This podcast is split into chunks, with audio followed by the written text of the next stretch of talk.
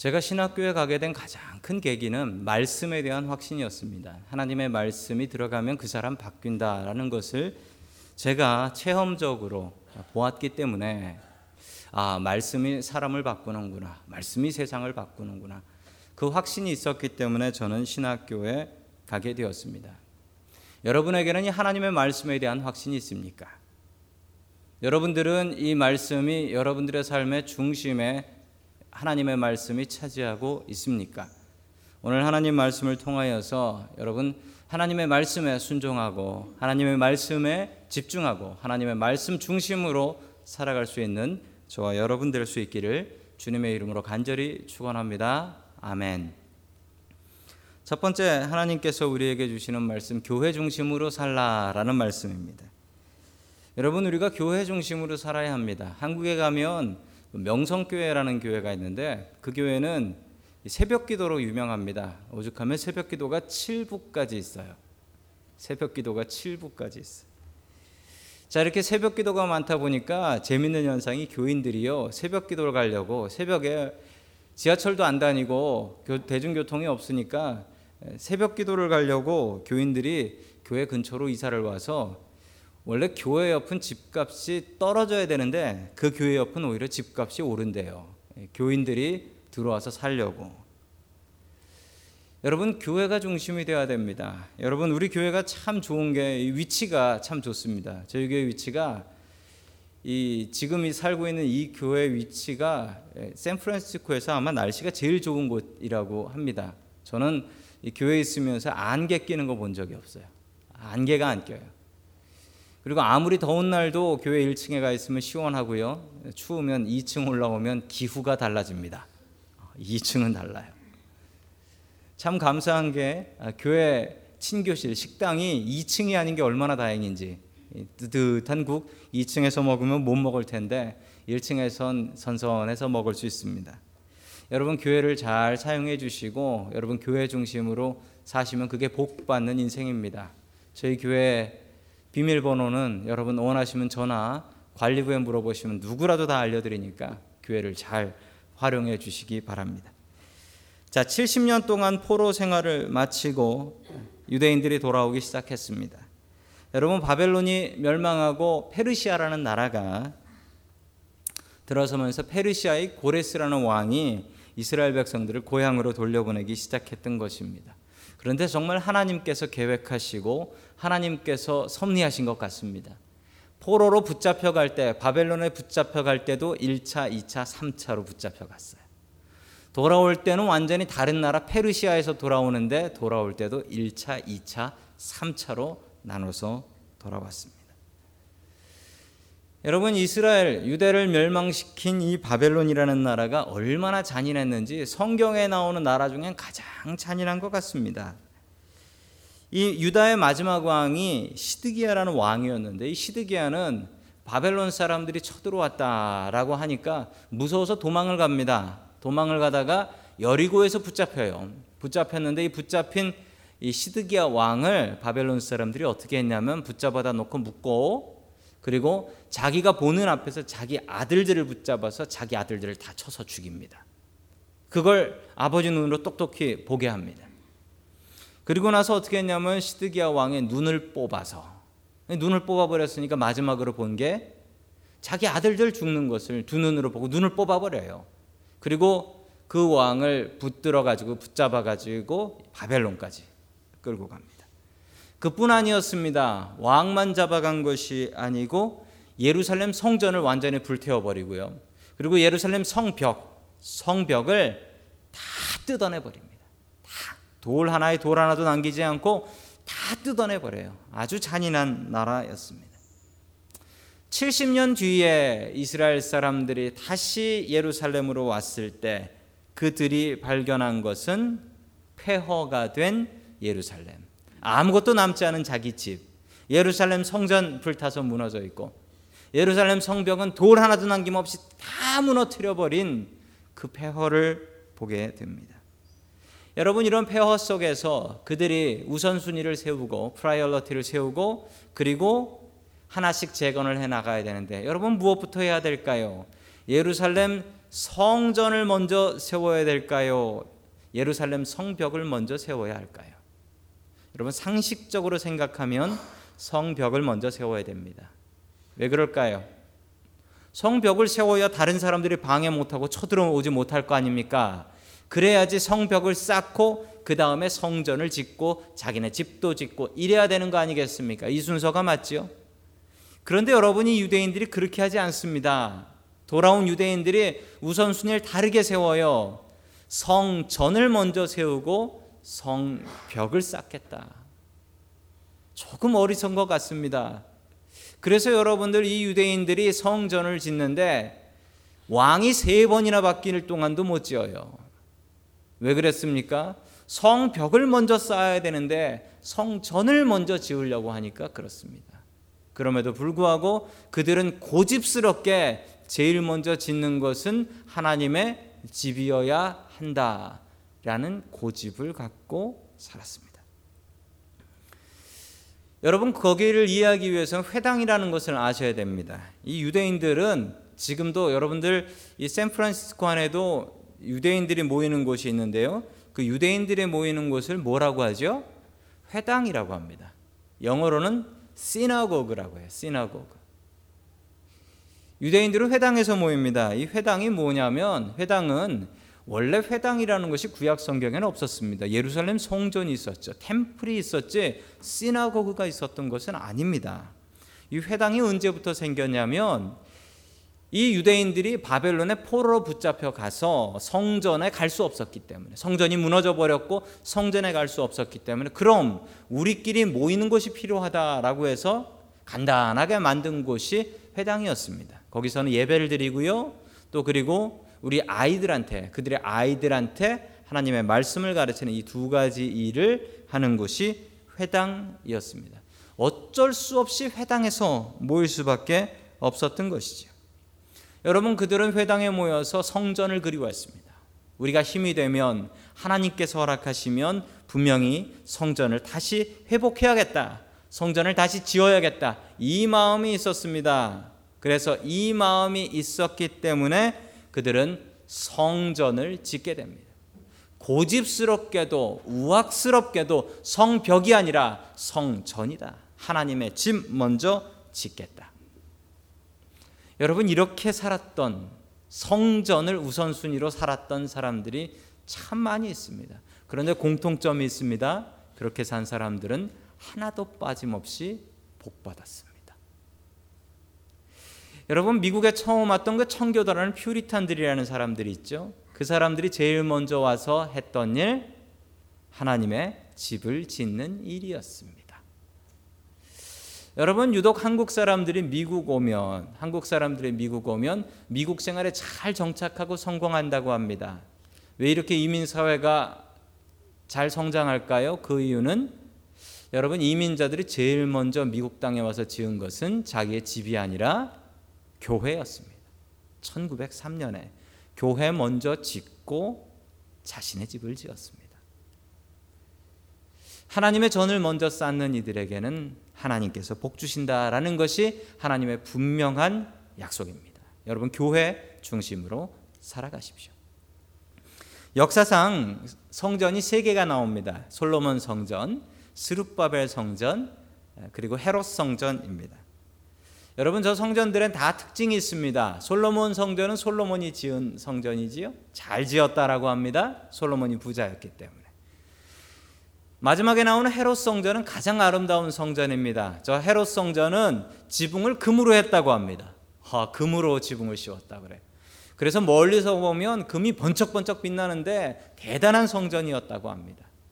그런데 여러분 이번 수룹바벨 성전은 얼마나 아름다웠는지 얘기는 나오지 않습니다. 왜냐하면 저 셋 중에 제일 별로인 성전 같습니다. 피난민들이 포로로 붙잡혀 갔다 왔던 피난민들이 헌금 모아서 지은 성전입니다. 여러분 그런데 가장 아름다운 것은 3전, 3번이지만 하나님 보시기에 가장 아름다운 성전은 2번입니다. 오늘 성경에 나오는 이 지은 성전이 바로 스룹바벨 성전인데 가장 아름다운 마음의 성전입니다. 왜냐고요? 피난민들이 없는 돈 모아서 헌금해서 지은 성전이기 때문에 그렇습니다. 그 말씀이 에스라 2장 69절에 나옵니다. 같이 봅니다. 시작. 저마다 힘자라는 대로 건축 기금을 마련하였으니 금이 6천 다리, 은이 9천 만에 제사장의 예복이 100벌이나 되었다. 아멘. 저는 이제 힘자라는 대로라는 말이 참 은혜가 되었습니다.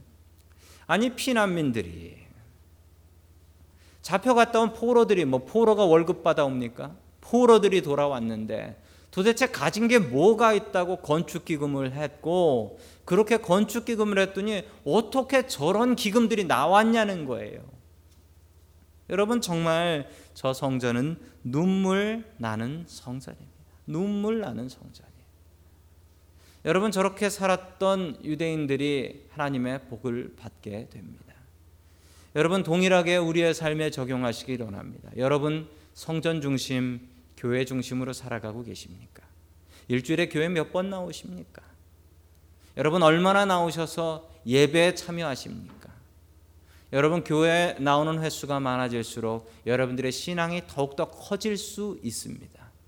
새로 시작하는 성경 공부에 얼마나 많은 분들이 결단하시고 참여하고 계십니까? 안타까운 건 여러분 큐티책 주문하시는 분들이 줄어든다라는 소식이 제 마음을 너무도 아프게 합니다. 여러분 더욱더 말씀 보고 기도하셔야 됩니다. 여러분들의 중심에 다른 것이 아니라 하나님의 성전 이 교회가 여러분들 마음의 중심 속에 있기를 주님의 이름으로 간절히 축원합니다. 아멘. 두 번째 마지막으로 하나님께서 우리에게 주시는 말씀은 어, 말씀 중심으로 살라라는 말씀입니다. 성전 중심, 말씀 중심입니다.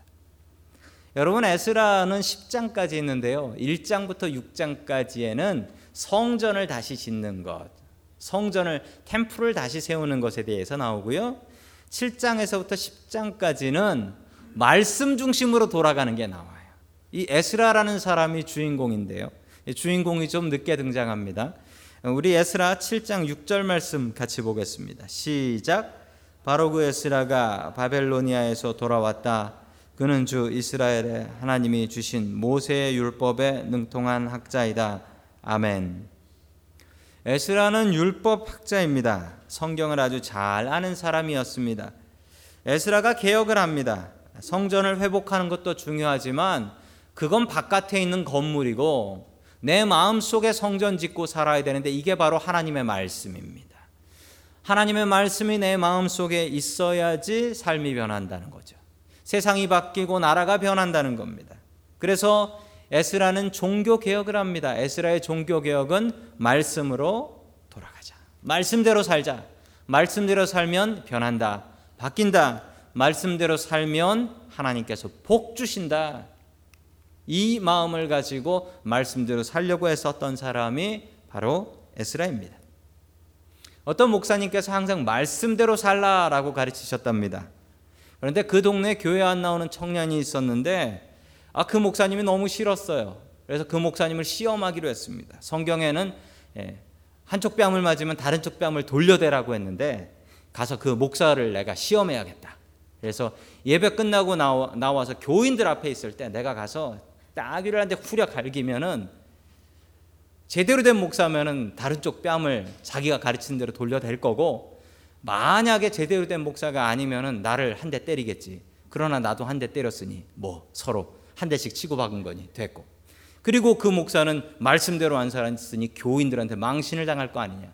그래서 어, 이 청년이 교회 앞에 가가지고 예배 끝나고 나와서 그 성전 앞에 서서 교인들하고 인사하고 있는 목사님한테 가서 인사를 넙죽하고 딱이라는데 후려 갈겠습니다. 그랬더니 목사님께서 정신이 번쩍 하셔가지고 어떻게 하셨냐면 어, 그 청년의 딱이라는데 또 후려 갈겼습니다. 눈에는 눈, 이에는 입니다. 그랬더니 그 청년이 항의를 했습니다. 아니 목사님은 한쪽 뺨을 내면 다른 쪽 뺨을 돌려대라고 가르쳤던 목사님이 아닙니까? 어떻게 교인들 앞에서 이럴 수 있습니까? 사랑이 없습니다. 왜 말씀대로 안 삽니까? 라고 이 청년이 그러니 목사님께서 이렇게 말씀하셨습니다. 성경을 똑바로 보게. 오른쪽 뺨을 때리면 왼쪽 뺨을 돌려대는 건데 너는 왼쪽 뺨을 먼저 쳤어. 순서도 중요하다네. 아, 알겠습니다. 그러고 그 청년이 돌아갔답니다. 여러분 말씀대로 살아야 돼요. 말씀대로 살려고 노력한 사람이 또 한 명이 있습니다. 책으로 나왔는데요. 예. 제이콥스라는 청년인데 하나님의 말씀대로 살아보기라는 책이에요. 한국말로도 번역이 됐는데 아주 인기를 끌었던 책입니다. 이 사진을 보면은 이 청년이 나, 어, 이 젊은 분이신데 청년 아니 결혼하셨는데 이분이 한 손에는 하나님의 말씀을 들고 한 손에는 스타벅스 커피를 들고 그리고 저 뒤에 있는 배경은 뉴욕입니다. 뉴욕에 사는 이 제이콥스라는 분인데 이분이 하나님을 믿진 않아요. 하나님을 믿진 않는데 교회 다니는 사람들이 하나님의 말씀대로 살아야 된다, 말씀대로 살아야 된다라는 게 얼마나 말도 안 되는 소리인지를 증명하기 위해서 이 청년이 하나님의 말씀대로 살아보기로 했습니다. 성경 16권을 넣고 16권 성경을 제대로 읽으면서 그리고 성경 말씀에 자기가 지켜야 될 말씀들을 700개를 적었어요. 700개를. 그리고 내가 하나님 말씀대로 이 시대에 한번 살아보겠다. 이게 얼마나 어리석고 우스운 짓인지 한번 봐라. 자, 그래서 말씀대로 살아보기로 작정을 했는데 첫날부터 문제가 생겼습니다. 회사를 가야 되는데 입고 가는 양복이 문제가 생긴 거예요. 성경 말씀에는 옷감 두 개를 섞지 말라라는 말씀이 나옵니다. 그래가지고 이분이 자기 양복을 들고 세탁소에 가요. 세탁소에 가서 세탁소 주인한테 여기에 있는 폴리에스터 10%만 빼주십시오. 라고 했다가 세탁소 주인 아저씨한테 꺼지라는 얘기를 들었습니다. 여기서 어떻게 10% 폴리에스터를 빼냐? 여러분 지금 우리가 입는 옷들 대부분 뭔가 섞여 있거든요. 야, 하나님 말씀대로 사는 게 어렵구나. 아이가 말을 안 듣습니다. 아이가 말을 안 들어서 자문에 보면 아이한테 매를 아끼면 아이를 버린다라는 말씀이 있어요. 그래가지고 애한테 평생 안 되면 매를 대려고 이거 어떻게 할까 하다가 장난감 방망이 플라스틱 방망이를 사왔습니다. 그래서 애를 떼찌 하고 때렸더니 애가 떼찌? 그러더니 그걸 뺏어 가지고 아빠 떼찌를 하더랍니다. 성경에 가난한 사람을 위한 11조가 있습니다. 지켜야지. 손 떨리는 손으로 자기 수입의 11조를 떼서 자선기관에 보내는데 손이 덜덜 떨리더랍니다. 이거 갖고 어떻게 사나. 수염도 깎으면 안 돼요, 남자는. 그래서 수염을 저렇게 기르고 살게 되었습니다. 하나님 무서워서 거짓말도 못 합니다. 그래서 아내가 새로 옷을 사가지고 자기 앞에서 이렇게 핑 돌면서 여보 이옷 예뻐라고 했는데 솔직하게 아니 그 옷 안 어울려라고 했다가 집에서 쫓겨날 뻔했다고 합니다. 거짓말하면 안 되니까요. 1년을 이렇게 살았습니다. 1년을 이렇게 어렵게 어렵게 살았는데 이 실험을 1년 마치고 나서 이분이 하는 경험은 하나님이 계신 건 아직 모르겠다. 그런데 말씀대로 사니까 내 삶에 감사가 생기더라. 이걸 깨달았습니다. 감사가 생기더라. 말씀대로 사니까 내 삶에 감사가 생기더라. 하나님 말씀대로 사니까 그전엔 당연하고 뭐 대단한 일 생겨야지 기뻐했는데 하나님 말씀대로 사니까 내 삶에 감사가 생기더라. 뭐 하나 감사하지 않은 게 없더라. 이런 변화가 생겼다. 하나님을 믿지 않는 사람인데도 불구하고 여러분 우리가 하나님을 믿고 예수님을 믿는 우리들이 하나님 말씀대로 살게 되면 어떤 효과가 있을까요? 어떤 변화가 있을까요? 여러분 분명히 우리의 삶이 말씀대로 살면 좀 변화된다고 믿습니다. 여러분 우리의 삶이 변화되지 않는 건 하나님 말씀대로 살지 않기 때문이고 하나님 말씀대로 산다고 착각하면서 성경에서 지키고 싶은 말씀만 찾아 지키는 거예요. 이분이 마지막으로 충고합니다. 지키려면 다 지키세요. 그런 변화입니다. 내가 지킬 수 있는 것 내가 지키고 싶은 것만 지키는 게 아니고 지키려면 다 지키세요. 그런 분명히 변합니다. 에스라가 그런 결심을 합니다. 우리 에스라 7장 10절 같이 봅니다. 시작. 에스라가 여호와의 율법을 연구하여 준행하며 율례와 규례를 이스라엘에게 가르치기로 결심하였었더라. 아멘. 에스라가 결심합니다. 내가 하나님 말씀대로 살겠다. 내가 먼저 하나님의 말씀 묵상하겠다. 내가 하나님 말씀대로 살면 분명히 하나님께서 바꿔주실 것을 믿는다. 나뿐 아니라 우리 민족을 바꿔주실 것을 내가 믿는다. 그리고 결심합니다. 여러분, 이 결심이 세상을 바꿉니다. 여러분, 하나님께서 항상 이렇게 일하세요. 어떻게 일하시냐고요? 하나님께서는 한 사람을 바꿔서 많은 사람을 바꿔 주세요. 예수님 한 분을 통해서 세상을 바꾸셨던 하나님이십니다. 여러분 한 사람이 바뀌면 세상이 바뀝니다. 여러분 하나님께서는 그렇게 일하십니다. 세상 나쁘다고 욕하지 마십시오. 여러분 내가 바뀌면 되는 겁니다. 내가 바뀌면 나를 통해서 하나님께서는 우리의 가정과 세상을 바꾸시는 하나님이신 줄로 믿으시기 바랍니다. 아멘. 자, 계속해서 에스라 10장 1절 봅니다. 시작. 에스라가 하나님의 성전 앞에 엎드려 울면서 기도하며 죄를 자백하자 이스라엘 사람도 남자, 여자, 어린아이 할 것 없이 많은 무리가 에스라 주변에 모여서 큰 소리로 슬피 울었다. 아멘. 백성들도 회개했습니다. 에스라가 사람들 앞에서 자기의 죄를 고백했어요. 여러분 얼마나 어렵습니까? 여러분 사람들 앞에서 자기의 죄를 고백하는 게 얼마나 어려워요. 그렇게 고백하고 나니까 백성들이 눈물을 흘리며 자기들의 죄도 스스로 고백했다라고 합니다. 여러분 저는 분명히 믿습니다. 말씀대로 살면 바뀐다. 말씀대로 살면 바뀐다. 저는 분명히 믿습니다. 설교 제일 처음에도 이야기했지만 저는 그게 믿겨지지 않았으면 저는 목사 되지 않았을 것입니다. 변하지 않은 사람은 말씀대로 살지 않아서 그런 것입니다. 여러분 말씀대로 사십시오. 크리스천은 말씀대로 사는 사람이어야 됩니다. 하루하루 말씀을 보고 그 말씀대로 살려고 발버둥 치고 노력하는 사람이 크리스찬들입니다. 화면에 있는 사진을 하나 봐주시기 바랍니다. 여러분 실제 올해 찍었던 사진인데요. 이 텍사스에 있는 호숫가에 있는 사진입니다. 자, 여러분 집이 아름답고 큰 집입니다. 큰 집인데 저 집 사진에 좀 이상한 점이 없으십니까? 예, 찾, 찾으셨죠? 저 집 뒤가 없습니다. 원래 없었던 건 아니고요. 어떤 노부부가 은퇴하면서 은퇴 자금 모아 가지고 저 큰 저택을 샀습니다. 그런데 저 큰 저택에 문제가 생겼습니다. 한 2년 사셨는데 저 뒤에 있는 절벽이 한 22m 정도 된답니다. 저 절벽이 차츰 차츰 무너지기 시작하더니 저 사진을 찍을 때는 저 정도 무너졌고요. 저 건물을 끝내 철거합니다. 철거할 때는 반 정도가 무너져서 끝내는 어떤 결정을 했냐면 저 집으로 옮길 수도 없고 좀 멀쩡하게 잘 지은 집인데 저 집을 소방서에서 나와서 불태워 버렸습니다. 왜냐하면 저 집이 저래서 무너져 버리면 저 호수가 완전히 다 오염이 돼 버리지 않겠습니까? 그래서 호수 오염을 막기 위해서 소방서에서 나와서 불을 질러서 불을 태우고 멀쩡한 집을 자 그리고 방송국에선 신이 나가지고 헬리콥터 띄워서 실시간 라이브로 생중계했다고 합니다. 자기 집이 불타는 것을 생중계로 보는 그분들의 마음 얼마나 아팠을까요? 여러분 저 집에 문제가 뭡니까?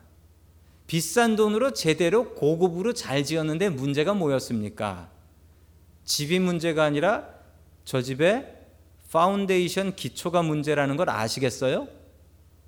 저 집의 문제는 저 집의 기초입니다. 저 집의 기초가 잘못 지어진 거예요.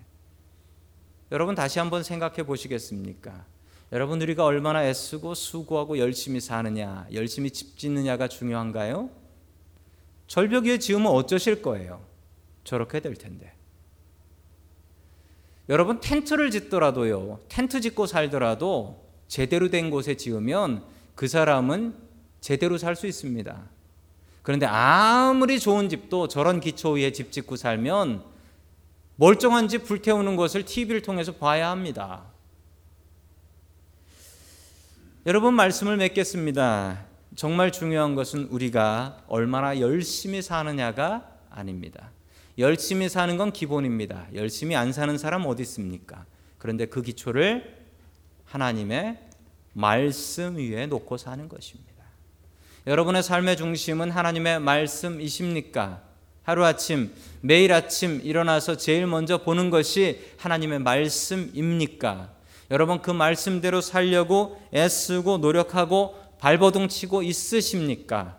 여러분의 삶의 중심은 교회와 말씀이 되어서 살고 계십니까? 여러분의 삶의 중심이 하나님을 향하고 교회를 향하고 말씀을 중심으로 살아갈 수 있는 저와 여러분 될 수 있기를 주님의 이름으로 간절히 축원합니다. 아멘. 다 함께 기도드리겠습니다. 사랑이 많으신 하나님 아버지 감사를 드립니다. 오늘 주님의 귀한 말씀을 주셔서 감사를 드립니다. 하나님, 우리가 삶을 살아감에 있어서 우리의 중심에 교회를 향하는 마음이 있게 주시어서 이 성전에서 예배하는 시간들이 더 많아지게 하시고 이 성전에서 기도하는 시간들이 더 많아지게 하여 주시옵시고 이 성전에 복 주셔서 이 성전에 모여서 이 성전에서 기도하는 이들에게 주님의 복 한없이 내려 주시었길 간절히 바라옵고 원합니다. 또한 간절히 바라옵는 것은 에스라가 말씀 중심으로 돌아가서 살려고 했던 것처럼 주님, 우리들도 말씀으로 돌아가서 살게 해 주시옵소서. 주님의 말씀대로 살아가면 분명히 우리들의 삶이 변하고 우리의 가족들의 삶이 변하고 이 세상이 변하는 줄 믿사오니 주님 말씀대로 살아가려고 힘쓰고 애쓰고 노력하는 이들이 더욱더 우리의 삶 가운데 풍성하게 도와 주시옵소서. 주님께 감사를 드리며 이 모든 말씀 예수 그리스도의 이름으로 기도드립니다.